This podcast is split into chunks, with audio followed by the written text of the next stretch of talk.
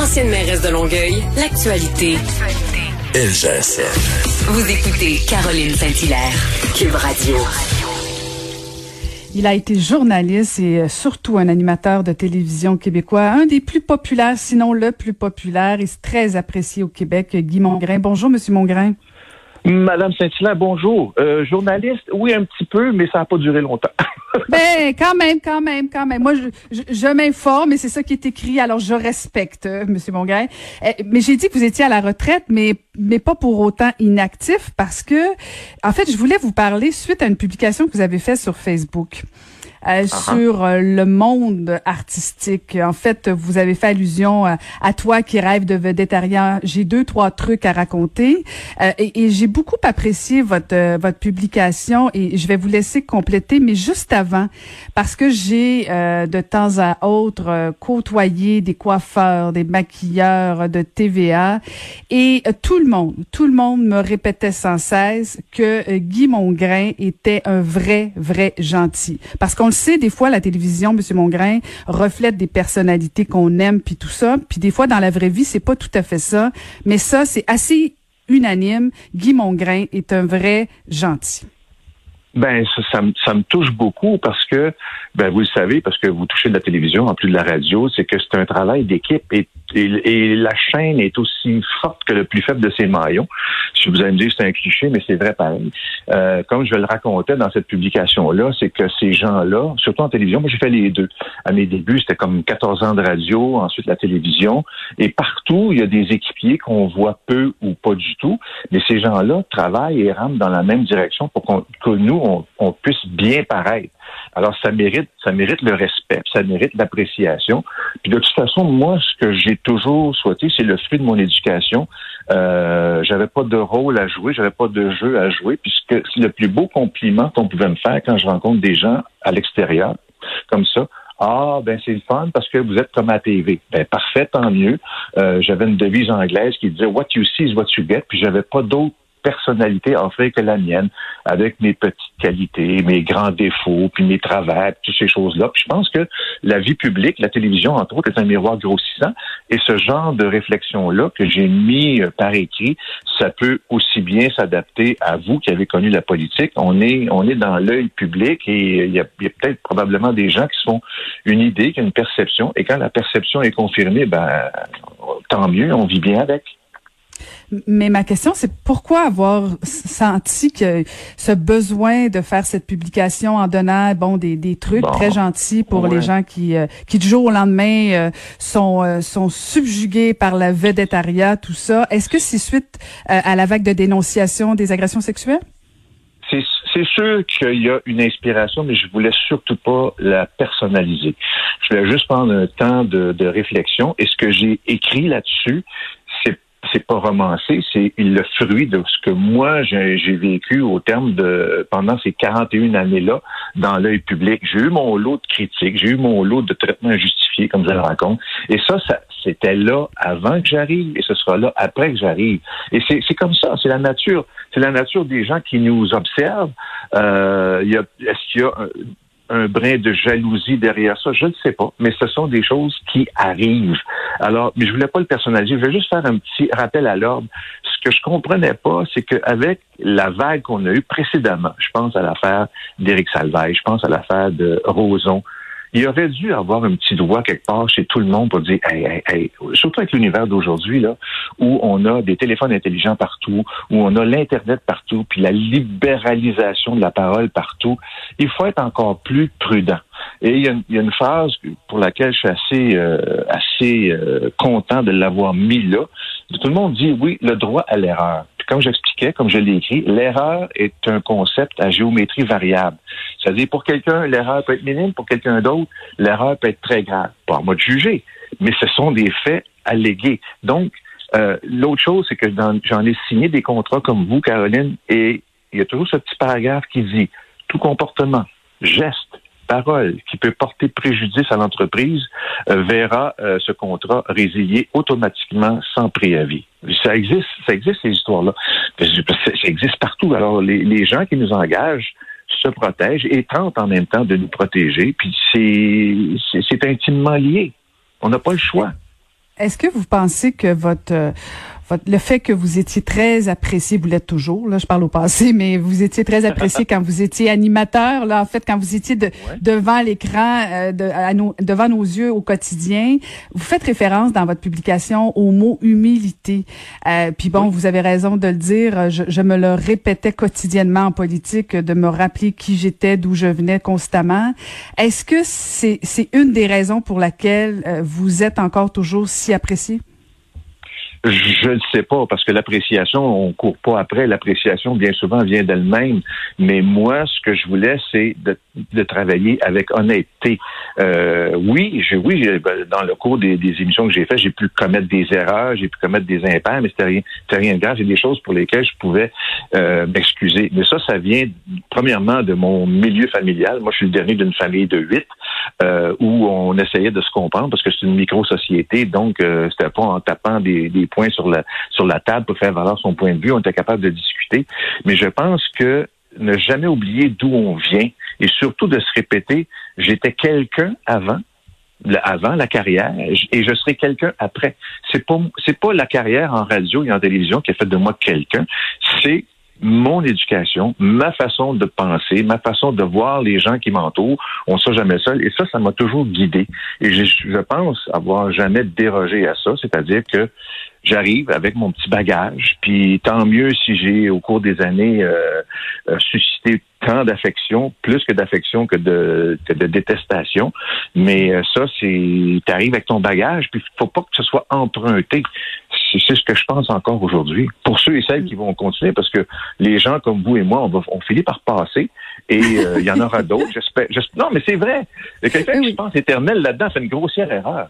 Ça, va s'arrêter, puis en même temps, être capable de, sortir la tête haute et dire j'ai fait du mieux que j'ai pu avec mes petits travers, mes petits défauts, mes qualités. Enfin bref, j'ai été un être humain avant d'être. Puis moi, j'ai jamais aimé le mot vedette parce que vedette, ça, ça fait des connotations genre euh, crise de vedette, colère de vedette, caprice de vedette.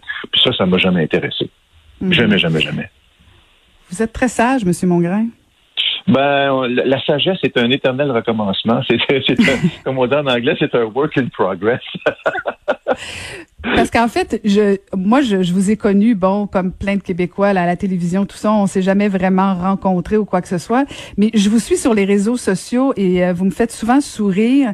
Et je vous connaissais pas sur cet aspect-là, euh, plus euh, de temps en temps très ironique, cynique, puis très très politique aussi. De temps en temps, vous lancez des flèches à gauche et à droite, toujours dans la gentillesse, jamais dans la méchanceté, ben, cela dit. En fait, c'est bon, euh, je, je, oui, il y a des fois, j'ai des, j'ai des effluves euh, abondantes dans le cadre des réseaux sociaux, mais j'essaie de faire attention parce que souvent je me dis tu peux faire euh, neuf bonnes blagues si la dixième est plate, c'est celle-là dont on va te parler. Mais euh, c'est des réflexions. La, la politique, en tant qu'observateur, m'intéresse avec ce qui se passe actuellement, principalement aux États-Unis, avec ce qui se passe au Canada, avec l'affaire de We Charity. Là c'est innommable cette affaire-là. On ne peut pas rester silencieux par rapport à ça. Euh, alors, mais ça, ça c'est juste pour des, des petits euh, des petits éveils, des petits. Faut pas. J'essaie de dire que prenez-nous pas pour des cruches. Le public, le public, la population est beaucoup plus intelligente que ça.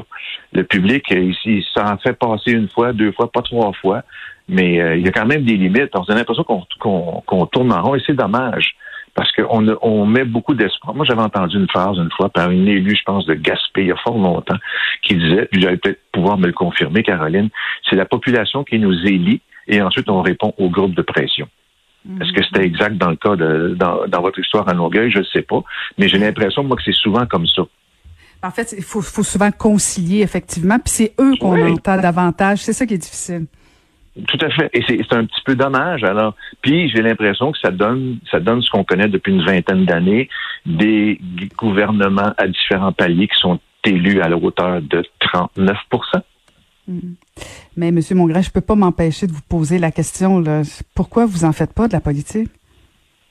Ah, je vais vous dire une chose, bien honnêtement. J'ai déjà eu le plaisir d'interviewer euh, John Parisella, que vous connaissez très bien, ben qui est un, un monsieur, moi, que, que j'admire autant dans ses écrits, de sa connaissance de la politique américaine. Il m'avait dit, hors d'onde, il dit les péquistes pensent que tu es libéral, puis les libéraux pensent que tu es péquiste.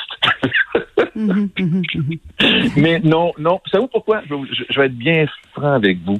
Ce qui me dérange le plus, c'est la partisanerie.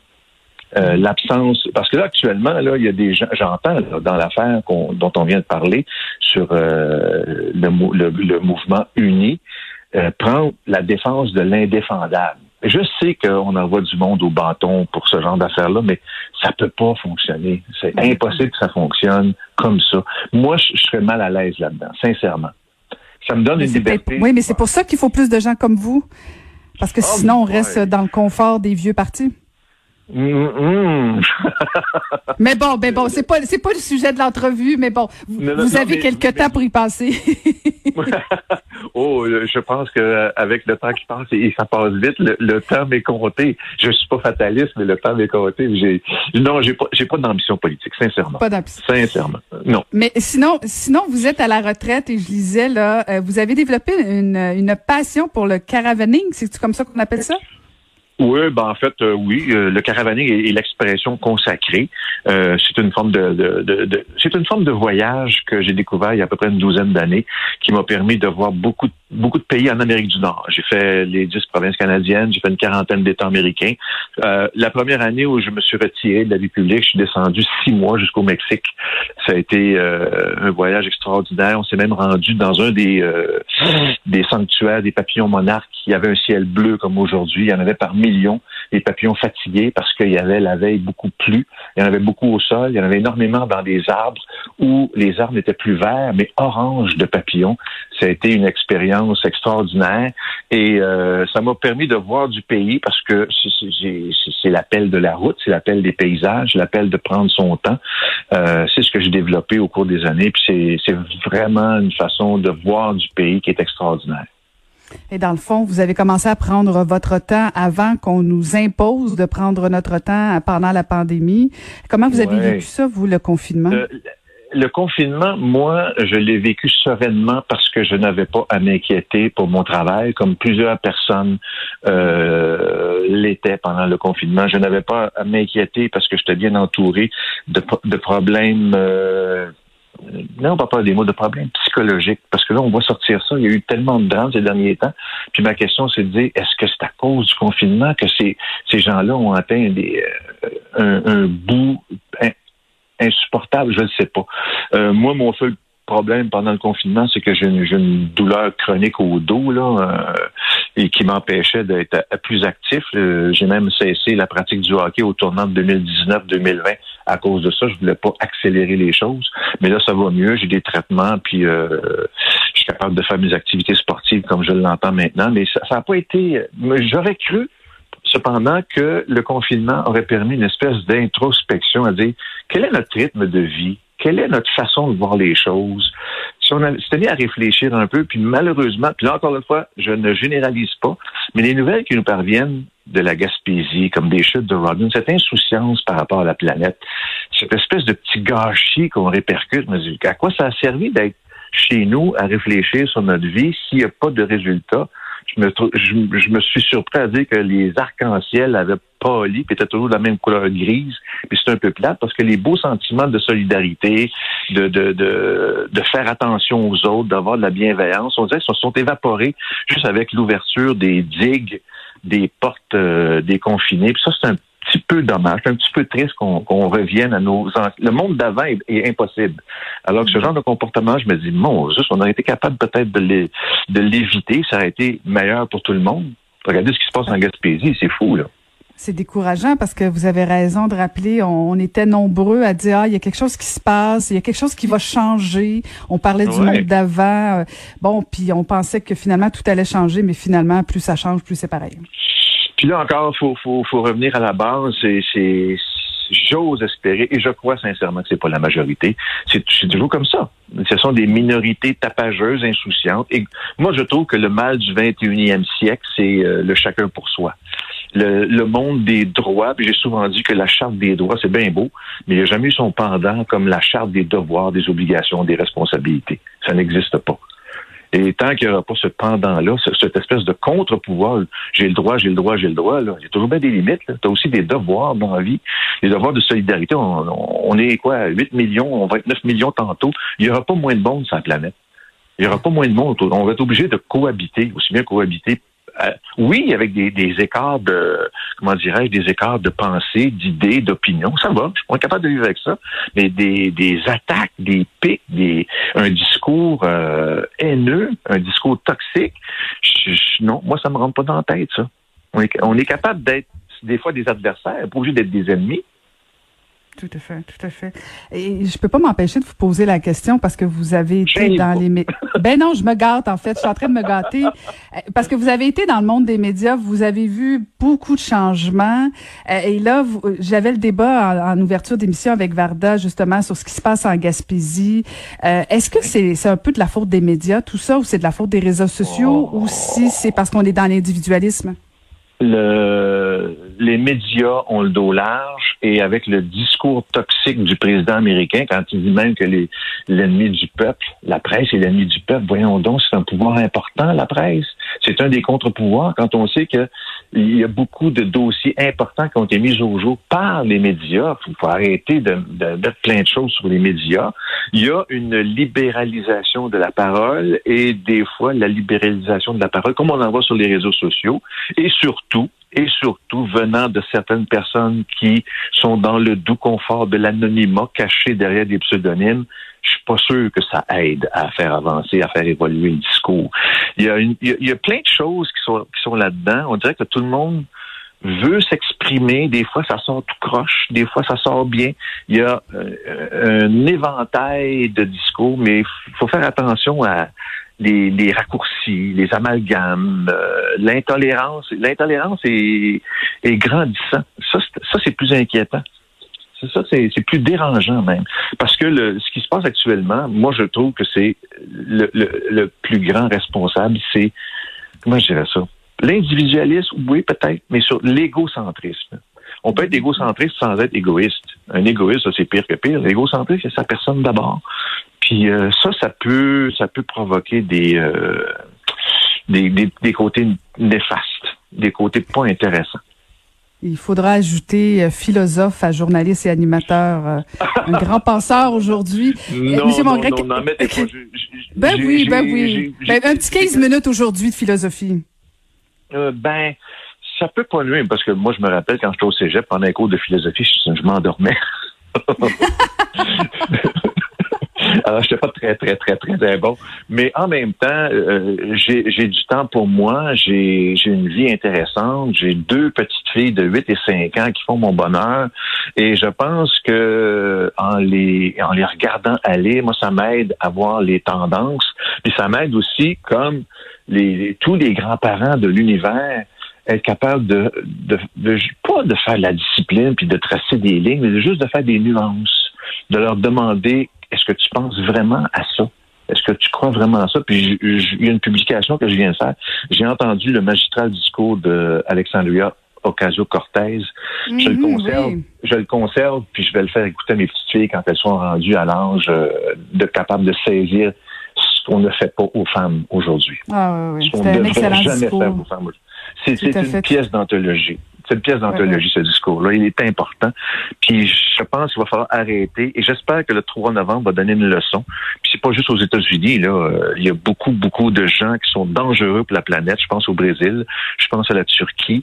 Je pense à bien d'autres pays qui ont élu à leur tête des gens qui sont dans du mauvais côté de l'histoire. Je suis convaincu de ça. Il va falloir que ça arrête à un moment donné parce que ça devient dangereux. Et dans le réalignement géopolitique actuellement, avec ce qui se passe aux États-Unis, il y a deux pays qui sont en train de se tordre les boyaux, la Chine et la Russie. Monsieur Mongrain, je suis certaine que je suis présentement pas la seule à espérer qu'un jour vous fassiez de la politique. Merci.